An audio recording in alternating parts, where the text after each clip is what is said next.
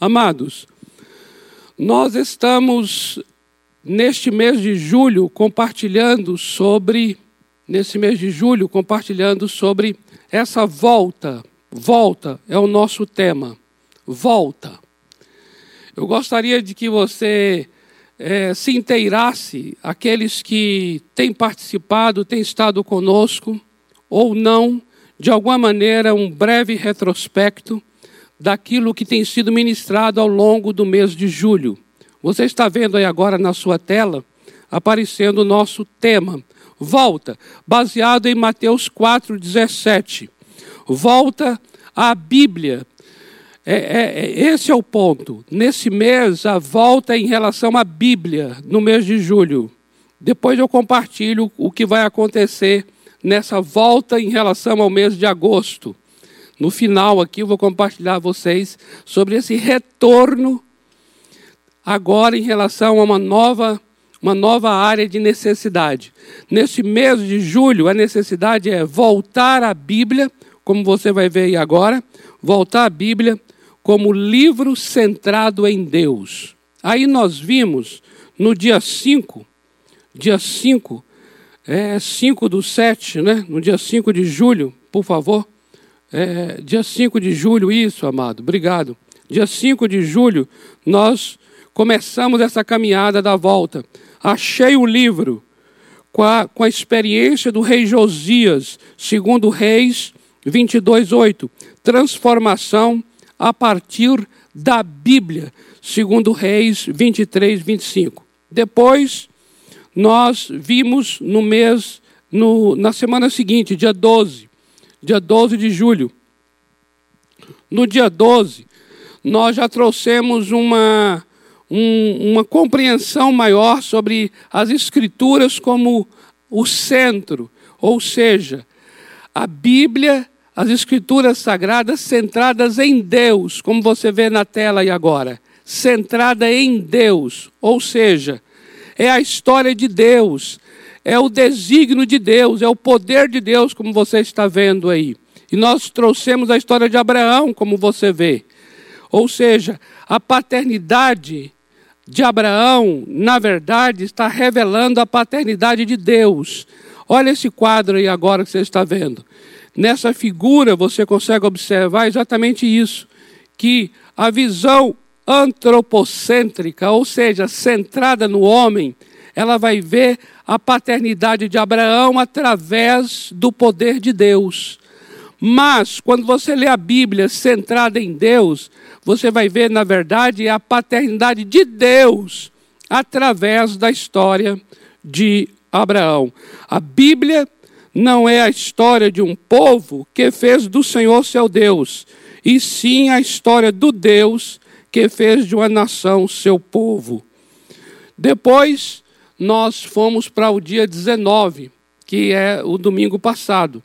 No dia 19, nós vimos as Escrituras dando testemunho a respeito de Cristo, baseado em João 5, 39 e 40. Ou seja, conforme você vê aí na tela, amados, Cristo Jesus é o centro, é a história de Deus, é a história de Cristo, as Escrituras. E olha esse quadro aí à sua direita. Você está vendo que a Bíblia se organiza dessa forma. Primeiro é sobre ele e depois é para nós. E aí a oração nossa é essa: Senhor, revela-te a mim através da tua palavra. E chegamos então, hoje, dia 26 de julho, último domingo do mês, quarto domingo e o último do mês de julho. E nesse domingo, nós queremos trazer essa palavra e eu gostaria que você lesse conosco, porque esse é o texto que vamos compartilhar a partir dele a palavra nesta noite, em que ele diz assim, Lucas 24, 44 a 46. A seguir, Jesus lhes disse: São estas as palavras que eu vos falei, estando ainda convosco. Importava se cumprisse tudo o que de mim estava escrito na lei de Moisés, nos profetas e nos salmos. Então lhes abriu o entendimento para compreenderem as Escrituras e lhes disse: Assim está escrito que o Cristo havia de padecer e ressuscitar dentre os mortos no terceiro dia. Nós queremos compartilhar, amados, a partir desse texto, sobre a redenção de Deus. A redenção de Deus. Exatamente isso. O Jubal está nos ajudando aqui nessa, nessa projeção desses slides aí. Muito obrigado, meu querido. Nós estamos aqui é, funcionando com uma sincronia. Glória a Deus. Então veja aí, olha só. Você tem uma imagem aí, vamos falar dela no final. Essa imagem, não sei se você conseguiu distinguir bem, mas é uma reprodução do Santo dos Santos, dentro do templo, onde o Santíssimo Lugar é separado pelo Santo Lugar por um véu, um grande véu. E aí você está vendo o momento em que esse véu é rasgado. É uma experiência amedrontadora de fazer estremecer mesmo. Para quem presenciou lá os sacerdotes, foi uma experiência muito forte. Houve um, um estremecimento do, do, do lugar e o véu do templo, o véu que separa o santo lugar do santo dos santos, foi rasgado de alto a baixo. E é sobre isso que nós queremos compartilhar nesta noite. Obrigado, Jubal, querido. Amados, observe bem então o texto que nós vimos aqui, de Lucas capítulo 24. É um texto que está mostrando que todas as escrituras, a escritura sagrada, que no caso aqui, quando Jesus está falando em Lucas 24, ele está se referindo ao Antigo Testamento. Porque ele diz aqui: lei de Moisés, profetas e salmos. Essa é a forma como o Antigo Testamento era dividido em três partes. Era a Torá, a Torá é a lei de Moisés, e aí nós tínhamos depois os profetas, que é o Neviim, Neviim, e por último tinha os escritos, que eram os Ketuvim, Ketuvim. Daí nascia a palavra Tanakh, Tanakh.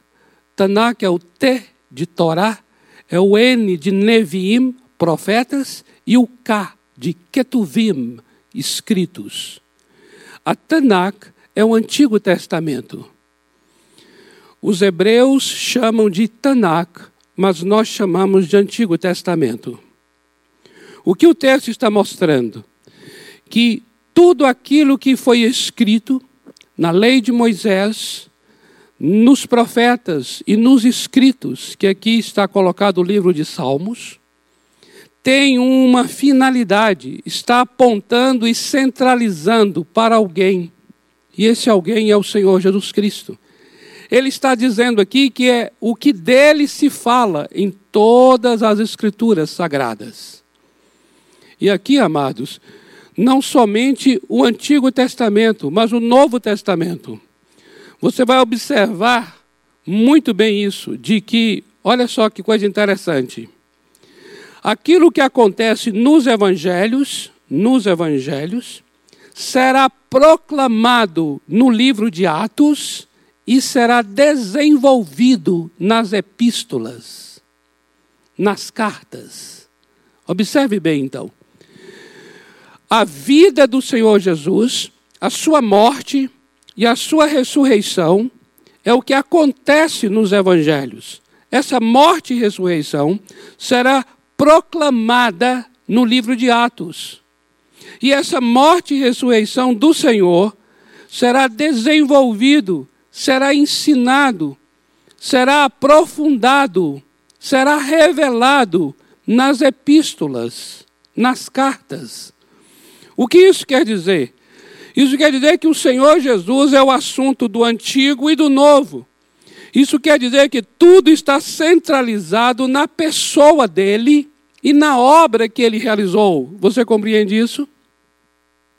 Por isso é que estamos falando desde o primeiro domingo de, de julho de que a Bíblia não é sobre nós, a Bíblia é sobre Deus, a Bíblia é sobre a história do nosso Deus, é sobre a pessoa do nosso Deus, é sobre o caráter do nosso Deus, é sobre o propósito, o desígnio do nosso Deus. Nós somos pessoas que somos alcançadas por esse propósito. Nós somos pessoas que somos colocadas dentro desse desígnio. Mas é o desígnio dele, não nosso. É o propósito dele, não nosso. É a missão dele e não a nossa. É o chamado dele e não o nosso. É muito interessante que nós temos o hábito de trazer o pronome possessivo, meu, minha, né? A gente fala assim, lá na minha igreja, o meu chamado, o meu dom, a minha missão, a minha tarefa. Não, amados. Não temos nada que seja, na verdade, nosso. Foi outorgado. Nós recebemos uma incumbência é a missão dele, é o chamado dele, é o propósito dele, é o trabalho dele, é a obra dele, é o caráter dele, é a vontade dele, é a palavra dele, é a provisão dele, é a direção dele, a sabedoria dele, a soberania dele, amados. Que coisa tremenda. Eu vou dizer uma coisa a você. Cada vez que você vai compreendendo isso, mais liberto você vai sendo, mais sarado você vai sendo, porque você vai compreendendo o seu lugar à medida que tem o um entendimento do lugar do nosso Deus. Você vai entendendo o seu propósito à medida que você compreende o propósito dele. Compreende, amados? E é exatamente isso, queridos que está aqui agora nesse momento da redenção. Porque, como nós vimos, o texto aqui de Lucas está dizendo que esse padecer do Senhor, essa ida à cruz do Senhor, isso tudo já estava na lei de Moisés, já estava nos profetas, já estava nos escritos dos salmos, já estava presente lá de que o Senhor Jesus, o Messias, padeceria, iria para a cruz, sofreria e morreria em nosso lugar e ressuscitaria.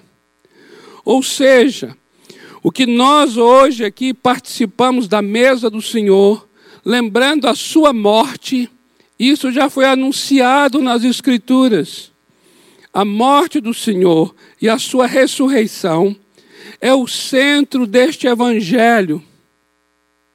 E este evangelho já havia sido anunciado nas Escrituras Sagradas. Portanto, o que nós entendemos é: essa redenção é a redenção de Deus.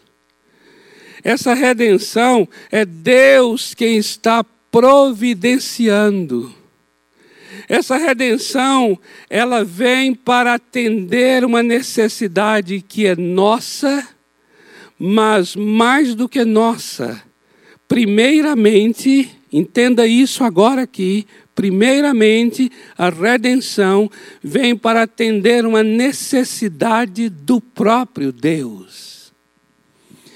Não somos nós que queremos ser redimidos é o nosso Deus quem quer nos redimir e quem precisa nos redimir. Eu queria muito que você entendesse isso. Por quê? Porque não será, portanto, uma iniciativa nossa, não é nada que façamos que vamos obter essa redenção. Não há boa obra que realizemos que seja capaz de nos redimir, de nos salvar, de nos libertar, de nos sarar. Não há nada por melhor que a gente possa fazer que seja capaz de nos redimir, que seja capaz de trazer para nós a vida eterna. Nada, nada não é algo que a gente possa realizar. Não temos as condições de atender ao que é necessitado. Não temos condições de pagar o preço, o preço que precisa ser pago. Não temos condições. Amados, nós temos que compreender isso. Essa morte do Senhor Jesus é uma providência do próprio Deus. Ele providencia a forma, a maneira, o meio, o caminho. É Ele quem toma a iniciativa de vir para me salvar porque jamais eu teria condições de ter a iniciativa de ir a Ele. Não, não há como nós irmos ao nosso Deus se primeiro Ele não vier a nós. Amados, nós precisamos compreender muito bem isso, queridos, para que a gente possa entender essa obra tão linda da salvação e a partir daí entender esse nosso lugar, entender o nosso papel. Eu queria mencionar aqui textos que já apareceram ali rapidamente na tela, mas eu acredito que você não teve condições de ler, mas agora aqui você pode recorrer a eles, que é o primeiro é Atos capítulo 2, versículos 22 e 23. Eu queria é, que a gente lembrasse agora de uma pregação de Pedro. Pedro está pregando aqui no dia de Pentecostes. E ele vai pregar para explicar esse poder de Deus que acaba de acontecer quando o Espírito Santo é derramado sobre aquelas pessoas e elas começam a falar em outras línguas que elas não têm condições de falar foi um poder de Deus, foi uma capacitação de, de Deus, divina, do alto. Conforme o Senhor já havia dito em Atos 1,8, que eles receberiam poder do alto. Então está vindo um poder do alto. Entenda bem isso aqui, que isso é muito importante. É do alto, é de cima, é do céu, é de Deus, é provisão de Deus veio um poder do alto, que é o Espírito Santo. E aí, nessa hora, o apóstolo Pedro levanta para poder pregar. E nessa pregação, ele vai explicar o que é que está acontecendo. E olha o que ele vai dizer aqui no capítulo 2, versículos 22 e 23. Deixe-me ler aqui para você, olha só. Pedro está pregando: Varões israelitas, Atendei a estas palavras. Jesus o Nazareno, varão aprovado por Deus, diante de vós com milagres, prodígios e sinais, os quais o próprio Deus, atenta para isso que a, a Deus aqui está bem presente, como sendo o autor como sendo a origem, atenta para isso. Ele vai dizer assim, ó, os quais, os quais é os milagres, prodígios, sinais, o próprio Deus realizou por intermédio dele entre vós. Então é Deus que está realizando os milagres através de Jesus. E agora prossegue. Como vós mesmos sabeis, sendo este, este é Cristo Jesus, sendo este entregue, ele foi entregue. Cristo Jesus foi entregue. Entregue por quem? Pelo determinado desígnio e presciência de Deus. Vós o matastes, crucificando-o por mãos de iníquos. Olha isso aqui, olha, olha que declaração aqui. O apóstolo Pedro ele está aqui declarando cheio do Espírito Santo, então ele está falando algo aqui que é da parte do próprio Deus. Ele está dizendo assim: olha, o Senhor Jesus atuou entre vocês com milagres, sinais e prodígios, porque era o próprio Deus quem estava realizando através dele. E ele diz aqui: e este Deus, este Deus, é quem o entregou é quem o entregou pelo seu determinado desígnio e pela sua presciência. Agora atenta para uma coisa interessante. E aí Pedro encerra dizendo: Este Jesus que vocês mataram. Mas atenta para isso. Eles não matariam Jesus se Jesus primeiro não fosse entregue por Deus a eles. Jesus é que foi entregue pelo desígnio de Deus e a presciência, ou seja, Deus já sabia de antemão que tudo isso iria acontecer. Judas o traiu, traiu. E porque Judas o traiu, Jesus foi entregue aos judeus no sinédrio para ser julgado. Lá eles criaram um motivo para culpá-lo. E aí entregaram ele a quem? A Pilatos, ao julgamento romano. Pilatos vê que em Jesus não há culpa nenhuma. O que que faz? Entrega Jesus aos soldados por causa da pressão da população judaica, da liderança dos judeus. E os soldados? Os soldados vão pregá-lo numa cruz. Agora atenta para uma coisa aqui. Quando Jesus está pendurado naquela cruz, ele teria que morrer por causa do próprio tipo de crucificação, que é uma morte lenta, ainda teria muito mais tempo para Jesus morrer. Ainda levaria muito mais horas para morrer. Mas chega um momento, um momento, em que o Senhor Jesus, em Mateus 27, versículo 50, faz uma oração ao Pai na cruz, dizendo assim: Pai, nas tuas mãos eu entrego o meu espírito, e morre. O soldado que estava ali, que já estava acostumado com pessoas morrendo na cruz, ficou impactado chegou a ajoelhar e falou assim: Este aí verdadeiramente é filho de Deus. Por que o soldado disse aquilo? Porque ele ficou impressionado, porque ele olhou para aquele homem e ele viu Jesus fazendo uma coisa que ele não viu em nenhuma outra pessoa morrendo na cruz. E foi o quê? Foi o fato de que Jesus morreu no momento em que quis morrer.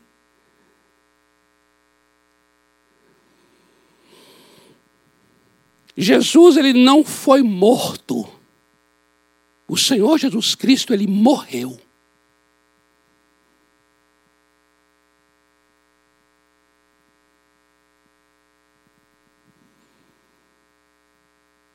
Ou seja, ele entregou a vida na hora em que quis, como também tomou a sua vida de volta na ressurreição, no momento em que também ele quis porque ele tem autoridade para entregar e autoridade para retomar a vida quando ele quer. Então, não são os homens que o mataram, ele é que se entregou.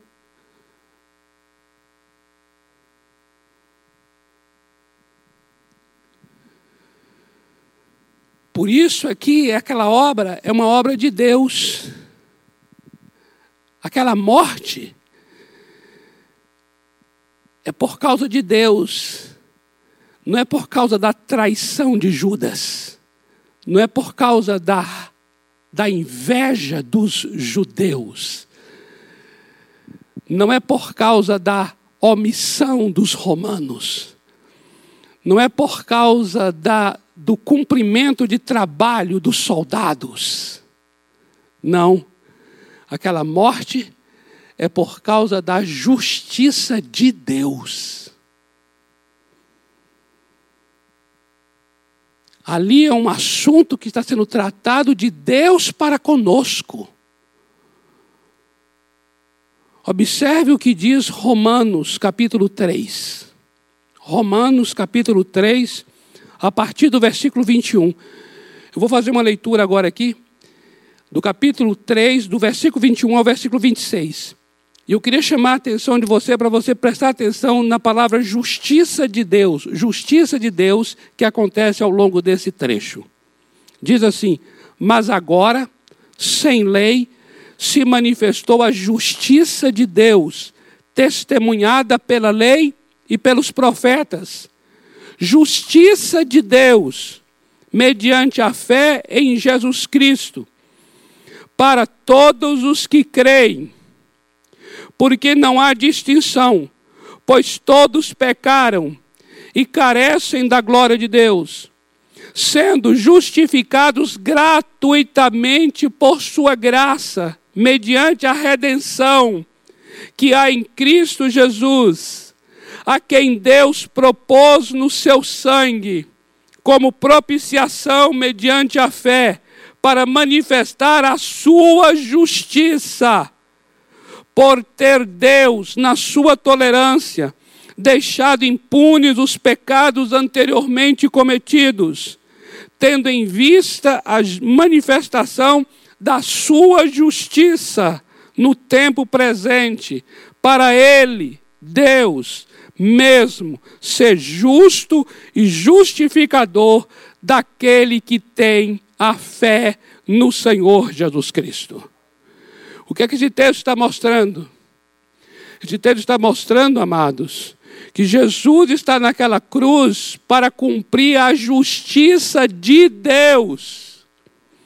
A cruz é uma revelação da justiça de Deus, é uma demonstração da justiça de Deus, é o cumprimento da justiça de Deus. Por quê? Porque na justiça de Deus, a alma que pecar terá que morrer. O salário do pecado é a morte, isso é justiça de Deus.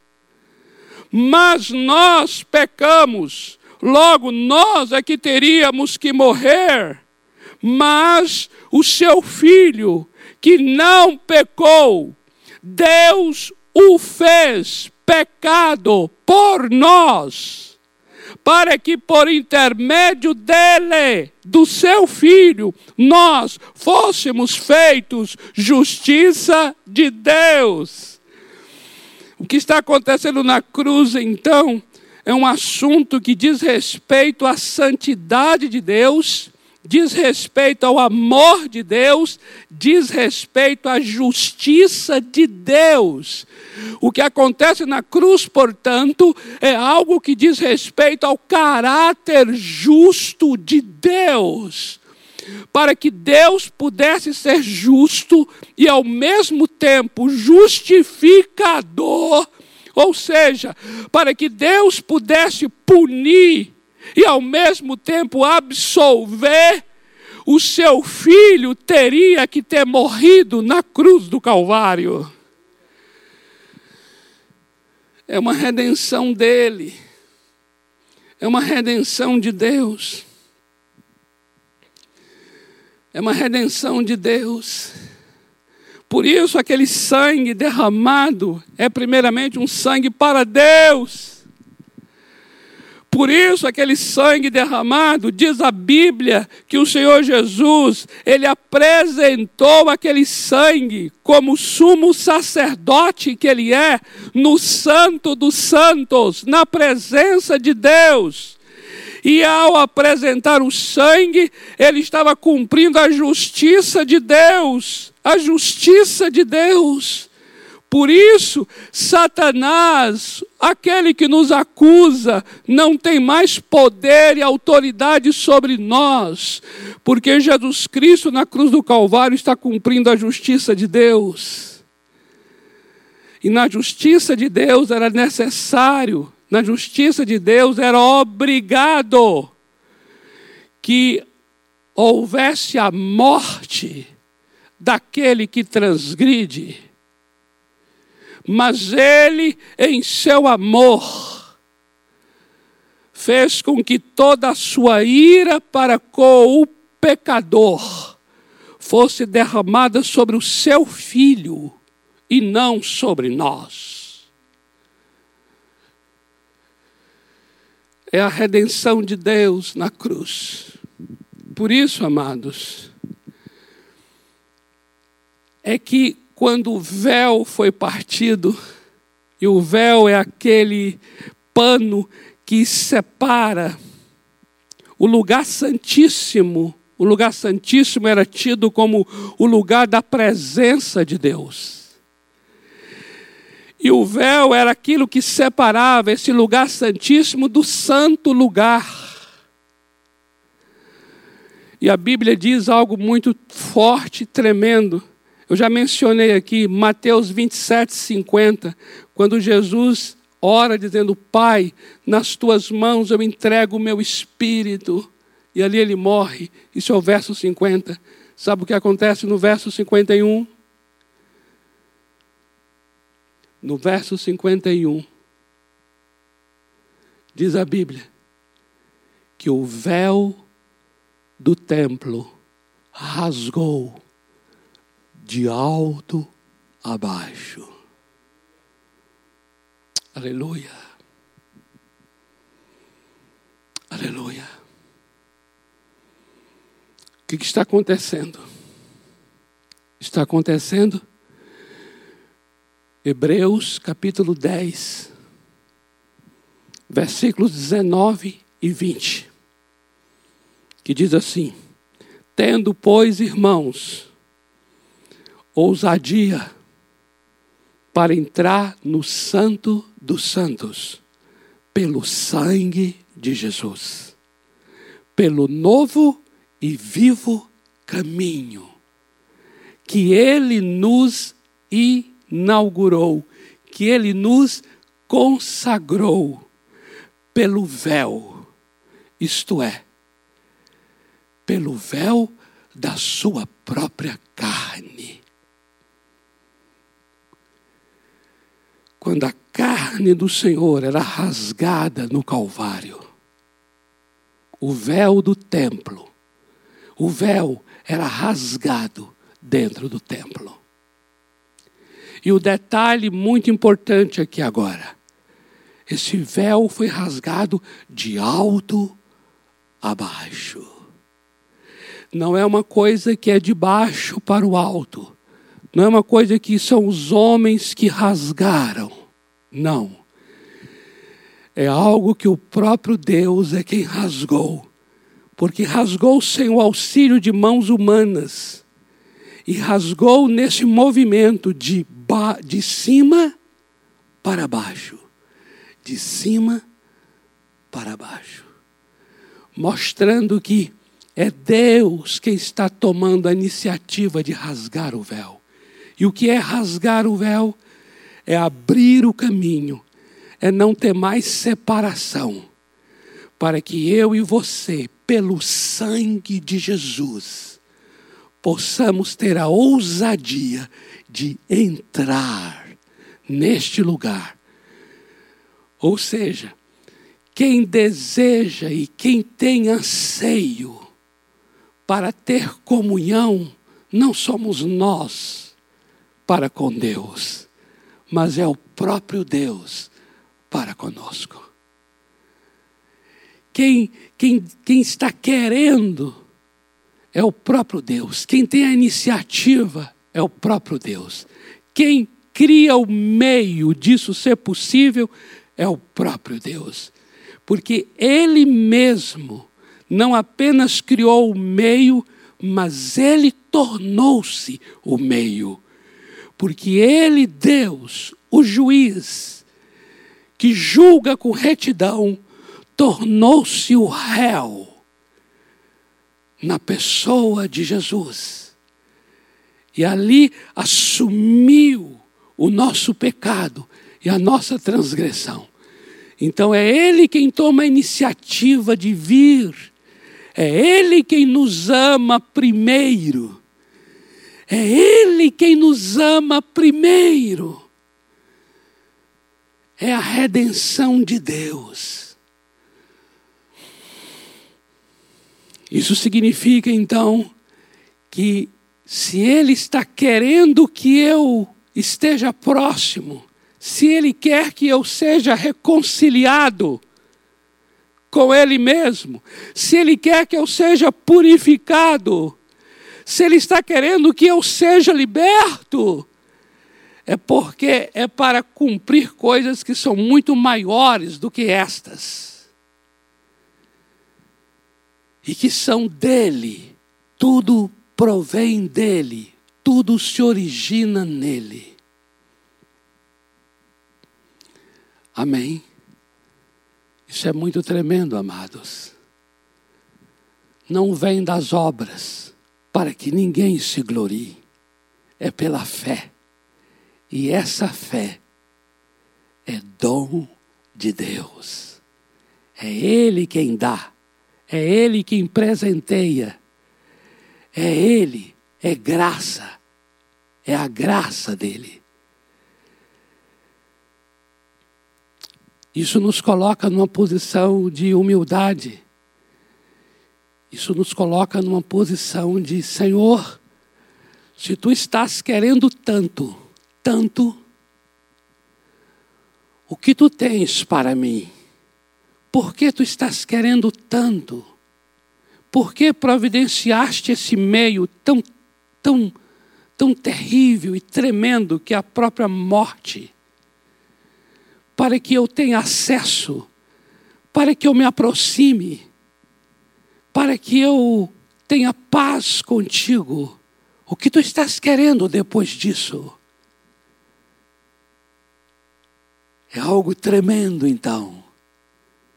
Se a forma de me fazer aproximar já é tão tremenda e terrível, o que de fato Ele está querendo com a minha vida, eu aproximado, reconciliado e agora amigo dEle? O que tu queres de mim, Senhor? É exatamente disso que nós vamos continuar no mês de agosto. No mês de agosto, nós queremos voltar. Voltar. Vamos continuar falando volta, techuvá, techuvá é a palavra hebraica para volta. Volta é se arrependa, retorna, volta. Volta para teu Deus. E nesse mês de agosto, nós vamos nos dedicar especificamente à volta ao Evangelho, volta a este propósito dele, volta ao centro do Evangelho, volta a este lugar de morte e ressurreição do Senhor Jesus Cristo. Volta, volta arrependa-te, volta.